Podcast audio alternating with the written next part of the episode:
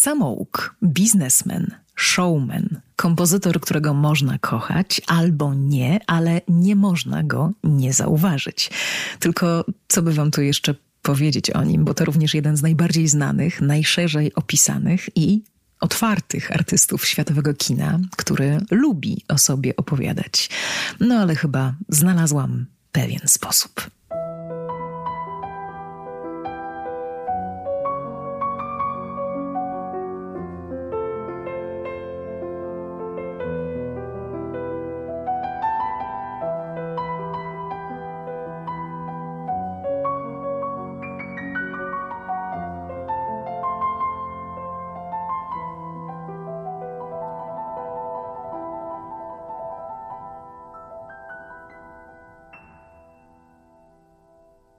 Od razu się zastanawiam, jak brzmiałoby to piękne intro Score and the City, które skomponował Michał Woźniak, a zagrał improwizując e, Aleksander Dębicz, gdyby stworzył je bohater tego odcinka. A byłoby to możliwe, bo on sobie wypracował taki styl, który rozpoznajemy i dla którego też chodzimy do kina, aby słuchać, a nie tylko oglądać.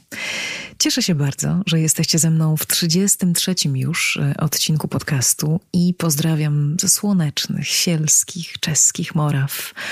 Boże, przecudownie tutaj jest. Naprawdę, to jest taka czeska Toskania. Ja jestem akurat e, w pracy, ale to miejsce idealne na wycieczkę.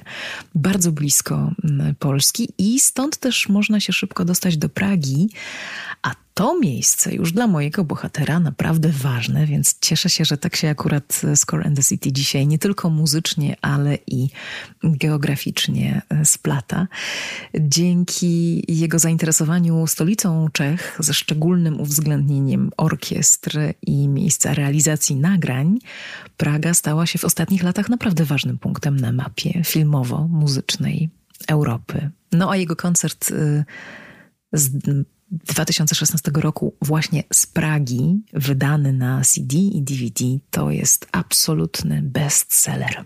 Ale zanim skupię już całą uwagę na tym artyście, którego nazwiska jeszcze nie wymieniam, ale wszyscy wiemy o kogo chodzi, to pozwólcie jeszcze, że podziękuję za wszystkie formy sympatii dla podcastu z ostatnich dni. Każdy kciuk w górę jest dla mnie ważny, bo podcast się promuje w mediach społecznościowych, to jasne. Dziękuję za udostępnienia, za subskrypcje i tutaj przypominam, że jeśli yy, chcecie to do tego gorąco zachęcam, żeby, żeby mm, followować, żeby śledzić, żeby subskrybować e, właśnie e, Score and the City. Tam, gdzie go słuchacie, czy to będzie Spotify, czy to będzie Apple Podcast, czy Overcast, gdziekolwiek, e, czy to będzie mój kanał na, na YouTubie, kliknijcie, proszę i, i zostańcie na stałe. Mm, podcast jest dostępny za darmo mm, dla każdego na tych wszystkich najważniejszych platformach, ale jeśli chcecie i możecie pomóc w jego tworzeniu, to zapraszam na Buy Coffee Too. To jest tak takie miejsce, taki kanał, gdzie można wspierać e, swoich ulubionych twórców i ja tam też e, z podcastem e, jestem.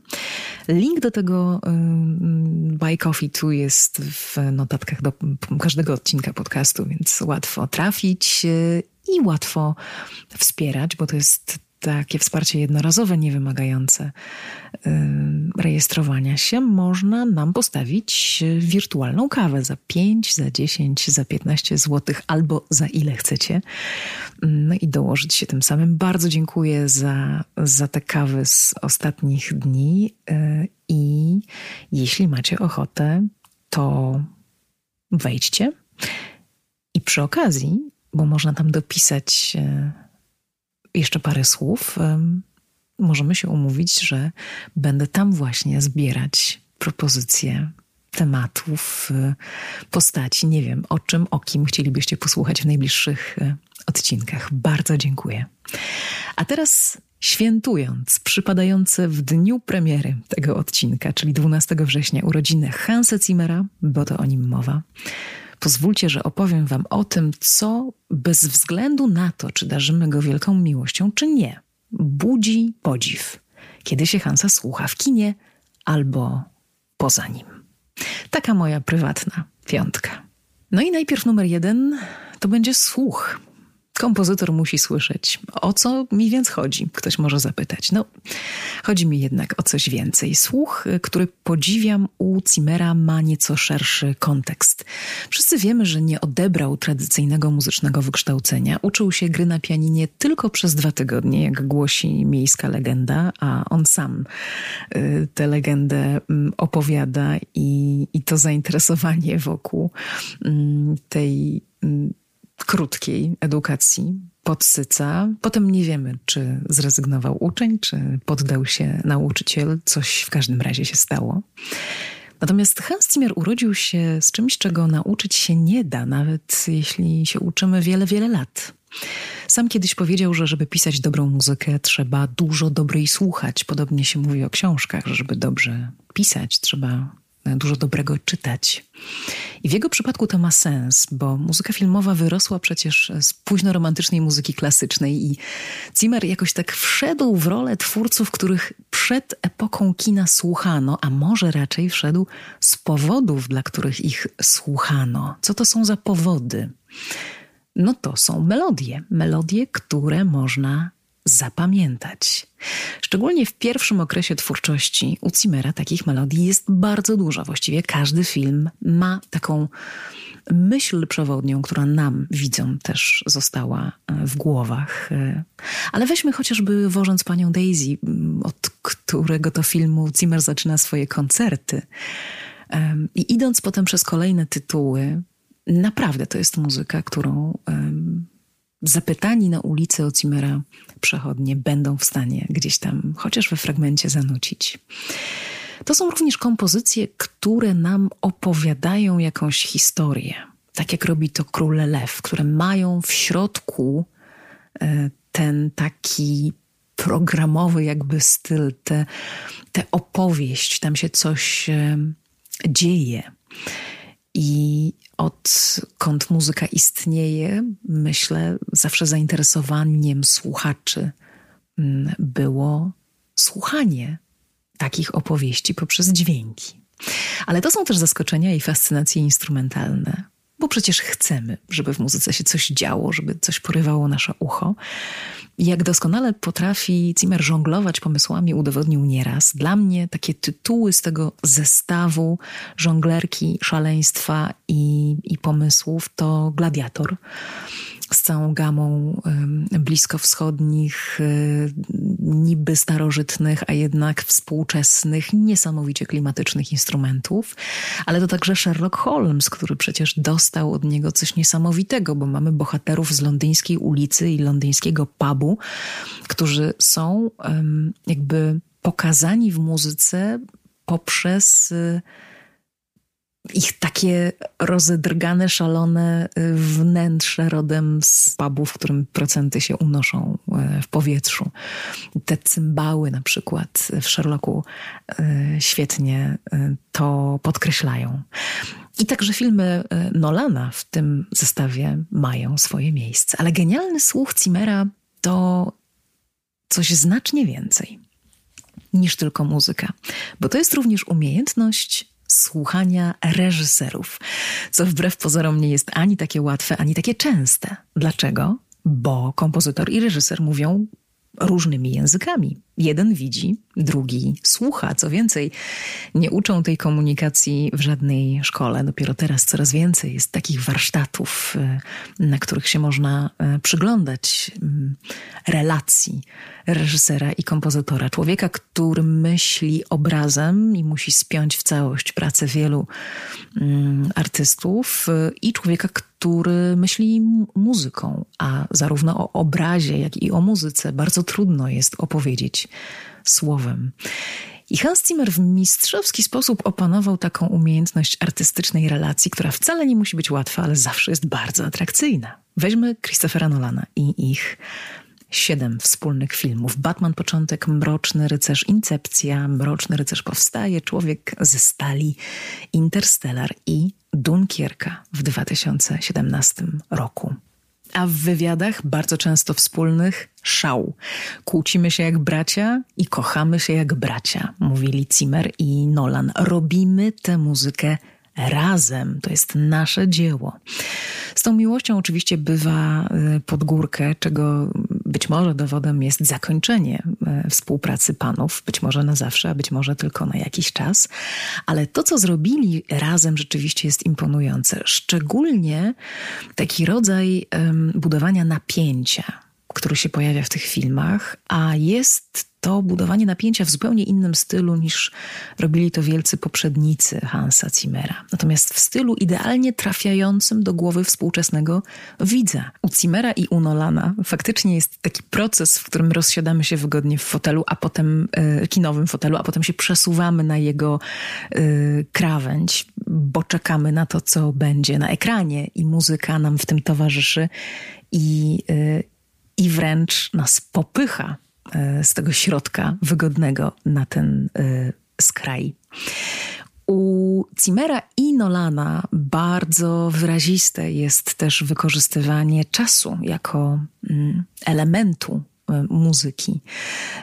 Gra dźwiękiem, eksperymentowanie na sposób współczesny, komercyjny, ale z takim wyraźnym podtekstem. Zresztą Zimmer bardzo często mówi o tym, że e, lubi pisać e, muzykę tak, żeby ona opowiadała o czymś, o czym wydarzenia na ekranie nie opowiadają, że jest coś więcej niż to, co słyszymy w dialogach i widzimy e, w obrazie.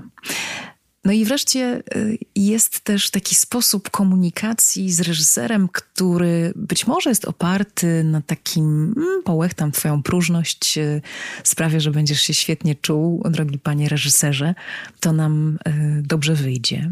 Jest zresztą nawet e, taka anegdota, nie wiem czy prawdziwa, że Zimmer oponował też do perfekcji sztukę wywoływania małych konfliktów, na przykład w studiu nagraniowym, a później, uwaga, e, wkraczając, rozwiązuje wszystkie te konflikty i ostatecznie wychodzi właśnie na, na tego człowieka, dzięki któremu wszystko się udało. Czy to prawda, czy to bajka, nie wiem, ale już sam fakt, że się nad tym zastanawiamy, to pewnie też jakiś e, element e, kreacji Hansa Zimmera. Także słuch, e, to numer jeden. A numer dwa to ludzie. Mm, chociaż nazwalibyśmy Zimmera indywidualistą, kiedy się przyjrzeć temu, jak pracuje, to okazuje się, że podstawą e, w jego sztuce są relacje z ludźmi. Zarówno właśnie te relacje e, z reżyserem, jak e, i relacje z muzykami, których udział zawsze podkreśla, mówiąc, bez nich byłbym nikim. I teraz weźmy mm, te najbardziej znane mm, ścieżki Zimmera, jak Gladiator, jak Batmany i i tak dalej. I, I sprawdźmy, co się kryje w środku. A w środku kryją się wybitne nazwiska instrumentalistów, wokalistów, ludzi, którzy robią świetną robotę pod parasolem Hansa Zimmera. Zacznę od Gavina Greenawaya, czyli od y, świetnego dyrygenta brytyjskiego, y, który już w takiej długoletniej przyjaźni artystycznej z Hansem Zimmerem funkcjonuje. On dyrygował zresztą Gladiatorem. Jego też widać na tych ostatnich koncertach y, z y, tą symfoniczną muzyką filmową Hansa Zimmera. Ale jest też Heitor Pereira, gitarzysta, którego gitarowe partie w Gladiatorze są fantastyczne. Lisa Gerard oczywiście, Le Bohème, które któremu Król Lew zawdzięcza swoją atmosferę. W tych ostatnich latach Tina Guo, wiolonczelistka, no a z Gladiatora jeszcze mój ulubieniec, czyli wirtuos instrumentu, który nazywa się duduk Dziwan Gasparian. Myślę, że nawet nie mówili wspólnym językiem, bo, bo Gasparian nie mówi po angielsku ale to nie przeszkodziło w tym, aby dogadać się właśnie w komunikacji artystycznej. A pamiętacie Telma i Louise? To są filmy, gdzie naprawdę największym muzycznym sukcesem jest y, to, jak zostały zagrane, zaśpiewane. Co tam się dzieje? W tej słynnej y, suicie Thunderbird y, pojawia się brytyjski gitarzysta Pete Haycock i to jest clue tego, tego, te, tego, tego tematu. Tak naprawdę nie kompozycja, a to, co on robi tam z tą gitarą. Zresztą jest y, taka opowieść zabawna, że kiedy kompozytor zaprosił go do współpracy, Haycock miał odpowiedzieć, że um, na pytanie, ile chce honorarium, że wystarczy 250 dolarów. Ridley Scott się oburzył, powiedział, że absolutnie trzeba mu porządnie zapłacić i był to y, pierwszy taki przypadek w Hollywood, kiedy targowano się z artystą nie w dół, a w górę. I tak wiem, co możecie powiedzieć, że współpraca z ludźmi to blaski i cienie, i te cienie w życiorysie filmowym Hansa Zimmera też są. Że to są dwie strony medalu. I tak też jest w jego przypadku. Ale byłam na wielu spotkaniach z Hansem Zimmerem, kiedy on publicznie w szerokim takim komercyjnym gronie z dużą radością oddawał pole pierwszeństwa właśnie swoim muzykom e, czy swojemu dyrygentowi, e, kiedy podczas spotkania w Londynie przed tą symfoniczną trasą, w której nie brał udziału, dziennikarze naturalnie zadawali pytania jemu, on odwracał się i mówił: To jest Gavin Greenaway, on będzie królem tego koncertu, jego pytajcie, on wam powie. I oczywiście y, można zapytać, ile tutaj jest y, prawdziwej skromności, a ile takiej skromności no, y, fałszywej. Nie wiem. Natomiast wiem, że nie ma wielu takich kompozytorów, którzy mm, opowiadając też o sobie, będą opowiadać o innych. Zimmer robi to często, chętnie. Pamiętam taki head z artykułu z wywiadu z The Independent, E, kiedy zacytowano Zimmera, który powiedział: Jestem wstydliwą ciszą bez moich muzyków. Numer trzy to jest humor. Moje ulubione wspomnienie związane z e, Hansem Zimmerem to jest Festiwal Muzyki Filmowej w Krakowie w 2014 roku i mój pierwszy wywiad, więc oczywiście gigantyczna trema, pytania szokowane latami. E, I i to ważne dla mnie pytanie, które brzmiało, co sprawiło, że jest w tym miejscu, w którym jest? W sensie, jaka cecha charakteru, czy co, jakie doświadczenie? A on bez w ogóle cienia wątpliwości, bez sekundy zastanawiania się odpowiedział poczucie humoru. Trzeba przyznać, że choć kończy właśnie 64 lata, cały czas jest w nim coś z niegrzecznego dziecka, w dobrym e, tych słów znaczeniu, w chęci zabawy, w entuzjazmie, w dystansie do pewnych spraw, uwaga zarówno do sukcesów, jak i do porażek. Mm, do sukcesów, no to, no to wtedy, kiedy mówi, nie obchodzą mnie nagrody. Wolę, żeby człowiek poszedł do kina, mm, zapłacił za bilet y, na film z moją e, muzyką. I nie wiem, czy na 100% y, ma nagrody gdzieś, ale wiem, bo to mówi jego biografia, że także do upadków Hans Zimmer podchodzi w swoim specyficznym stylu. Jakby to wyjaśnić lotniczo, lecąc w dół, przyspiesza i potem z jeszcze większą energią się podnosi.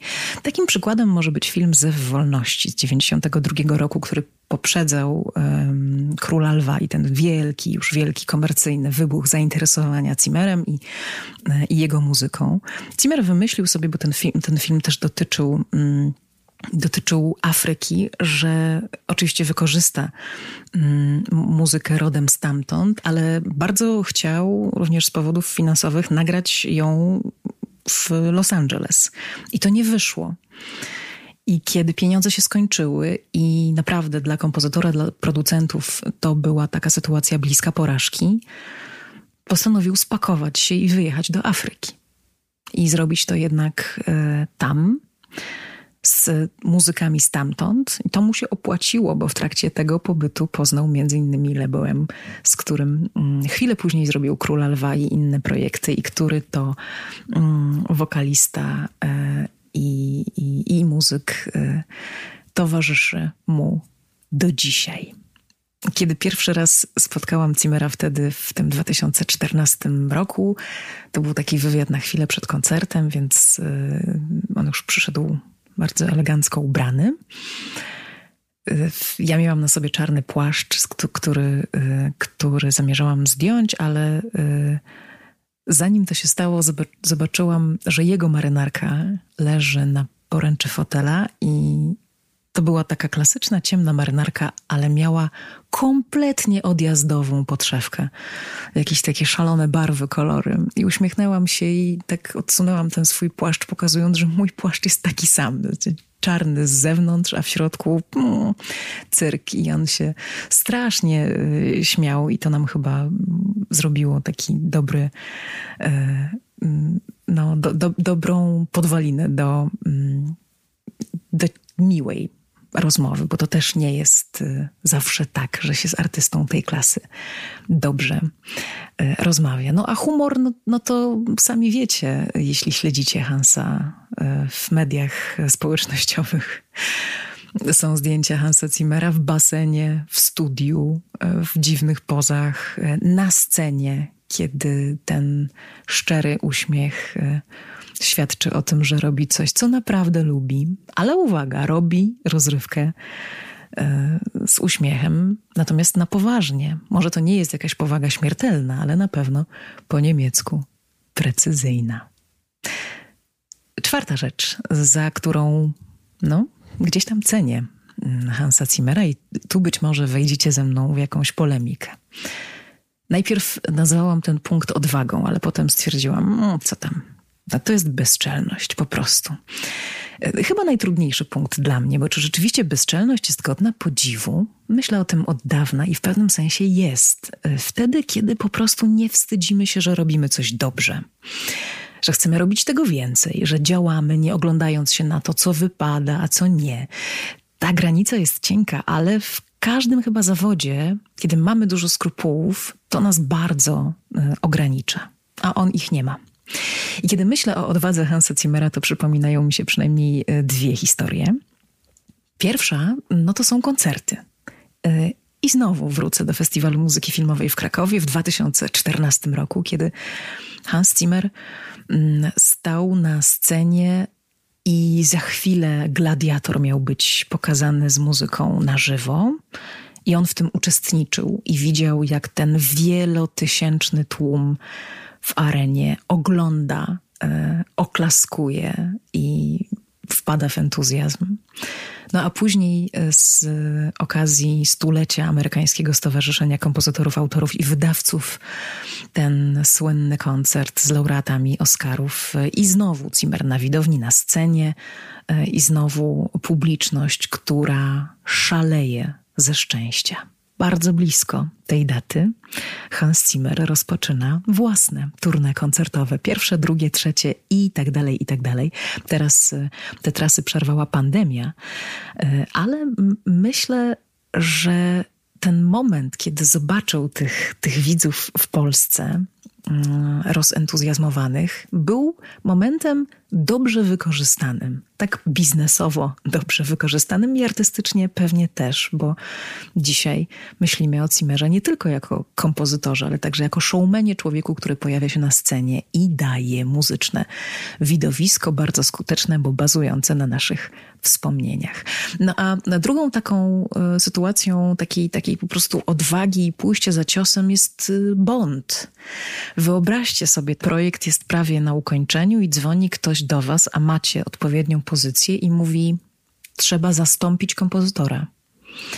Mało który artysta światowej sławy z poważnym dorobkiem zgodzi się na takie powiedzmy, zastępstwo Zwłaszcza, że w przypadku Bonda e, bardzo często, czy najczęściej bywało tak, że, że dla kompozytora to była trampolina i widzowie i słuchacze go odkrywali dzięki właśnie filmom e, bondowskim, albo też, nie wiem, widzieli jak w przypadku Thomasa Newmana trochę inne oblicze. A tutaj Hans Zimmer mówi, no dobrze, przerwę wszystko, co robię i dokończę wam tego Bonda w te 10 dni, czy ile tych dni tam e, macie. On się nie boi. On się po prostu nie boi. Jest dzieckiem szczęścia, podkreśla to i mówi, że byłbym głupi, gdybym narzekał na swoje życie. I teraz pytanie: czy się nie boi, bo jest dzieckiem szczęścia, czy jest dzieckiem szczęścia, bo się nie boi? To jest to pytanie, które bym mu zadała, jeśli miałabym okazję jeszcze raz się z tym e, spotkać. A mówię o tym szerzej mm, dzisiaj, e, dlatego że w, w zawodzie artystycznym, twórczym to są takie, takie rozkminy i takie, takie myśli, które się bardzo często pojawiają na ile można sobie na tę bezczelność i odwagę pozwolić, na ile iść nie oglądając się, jeśli wiemy, że robimy to dobrze. Mm, ja sama się borykam z takimi myślami i, i pewnie wielu więcej. Nie każdy ma takiego Hansa Zimmera w sobie, ale może warto go jakoś podkarmić i przytulić. No i numer pięć. Biznes. Tu chyba nie mamy żadnych wątpliwości. Kiedy pod koniec lat 80. E, Hans Zimmer wraz ze swoim znajomym producentem Jayem Rifkinem założyli taką organizację skupiającą twórców muzyki filmowej, no to, to było coś, czego nikt nie robił na taką skalę. Zajęli się filmami, zajęli się serialami, grami wideo. Media Ventures Entertainment Group, najpierw e, działająca dzisiaj jako Remote Control Productions, z jednej strony pozwoliła rozwinąć skrzydła wielu utalentowanym kompozytorom, bo to byli i Ramin Djawad, i Harry Gregson Williams, i Trevor Morris, Benjamin Wolfish. Z drugiej strony oczywiście wzmożyła e, dyskusję, czy, e, czy tak można, czy... Czy to nie jest tak, że swoim nazwiskiem podpisuje pracę człowiek y, jeden, ale w tej pracy uczestniczy mm, cały zespół? Czy wszyscy się na to godzą? Czy są różne prawa? No, szeroka dyskusja i nie jest to czas ani miejsce, żeby w tę dyskusję wchodzić. Wiem natomiast, że wielu kompozytorów e, z tej współpracy z Zimmerem czy pod Zimmerem jest zadowolonych, bo dostało szansę zaistnienia na hollywoodzkim rynku i zwłaszcza dla kompozytorów europejskich to jest duży skok, a przecież sam Zimmer jest kompozytorem europejskim, któremu ktoś dał szansę mm, w Hollywood. Dwa lata temu Hans Zimmer powiedział podczas e, chyba ostatniego wywiadu, jaki mieliśmy, to był wywiad dla RM w Classic. Takie zdanie, które nawet brzmiało e, no tak już bardzo brawurowo, kiedy e, powiedział, wymienił e, trzech kompozytorów, mówiąc o takiej czołówce i powiedział Ennio Morricone, John Williams i ja. No ale no miał rację, no bo rzeczywiście to jest sam szczyt um, artystycznej i, i takiej też jakby branżowej kompozytorskiej y, czołówki. Kino jest sztuką, ale jest też przemysłem. I jeśli ktoś nie wstydzi się, że ten przemysł robi, a przy okazji robi coś, co ma walory artystyczne, no to ja jestem skłonna tylko powiedzieć, że dobry kompozytor może być też dobrym biznesmenem. To się zdarza i Zimmer jest takim przypadkiem. No i na koniec, za co cenię Hansa Zimmera tak już artystycznie? Czego słucham sama najchętniej i za co będę mu wdzięczna?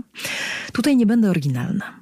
To są dwa tytuły: Gladiator i Król Lew. Pierwszy ma tak silną aurę, tak doskonałych wykonawców i taką siłę filmową y, i pozafilmową, że już na zawsze zostanie w moim rankingu po prostu muzyką odwagi, miłości i wytrwałości. A Król Lew to jedna z najwspanialszych współczesnych baśni. Zimmer zapisał w niej poniekąd własną historię, bo dostrzegł w Królu Lwie opowieść o dziecku, które traci rodzica.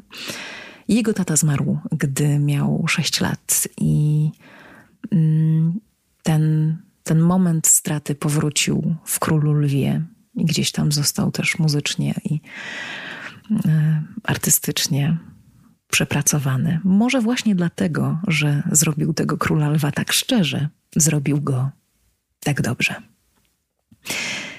To był 2013 rok, kiedy polscy astronomowie odkryli planetoidę, którą nazwali na cześć kompozytora. Ona się nazywa 495253 Hans Zimmer. Nie mamy chyba wątpliwości, e, że Hans Zimmer jest gwiazdą, nie tylko tę swoją gwiazdę ma. Czekamy na Dune, czekamy na y, Top Gun i oczywiście czekamy na Bonda. Miejmy nadzieję, że doczekamy. Jeszcze w Europie Zimmer mówił, że życzył sobie, aby mógł kiedyś komponować w Hollywood i aby jego muzyka brzmiała jak muzyka Johna Williamsa. Dzisiaj mamy do czynienia z artystą, którego muzyka brzmi jak muzyka Hansa Zimmera. A jest na tyle różnorodna, że każdy znajdzie w tej muzyce takiego Zimmera, jakiego lubi najbardziej. Czy to jest Zimmer nowszy, czy Zimmer starszy, do którego ja prywatnie mam większy sentyment. Żegnam się z Wami Królem Lwem z koncertu na żywo w Pradze ze specjalnym udziałem Leboem. No i myślę sobie, że nie uwierzy w kino ten, kto stracił dziecięcą wrażliwość. Do usłyszenia.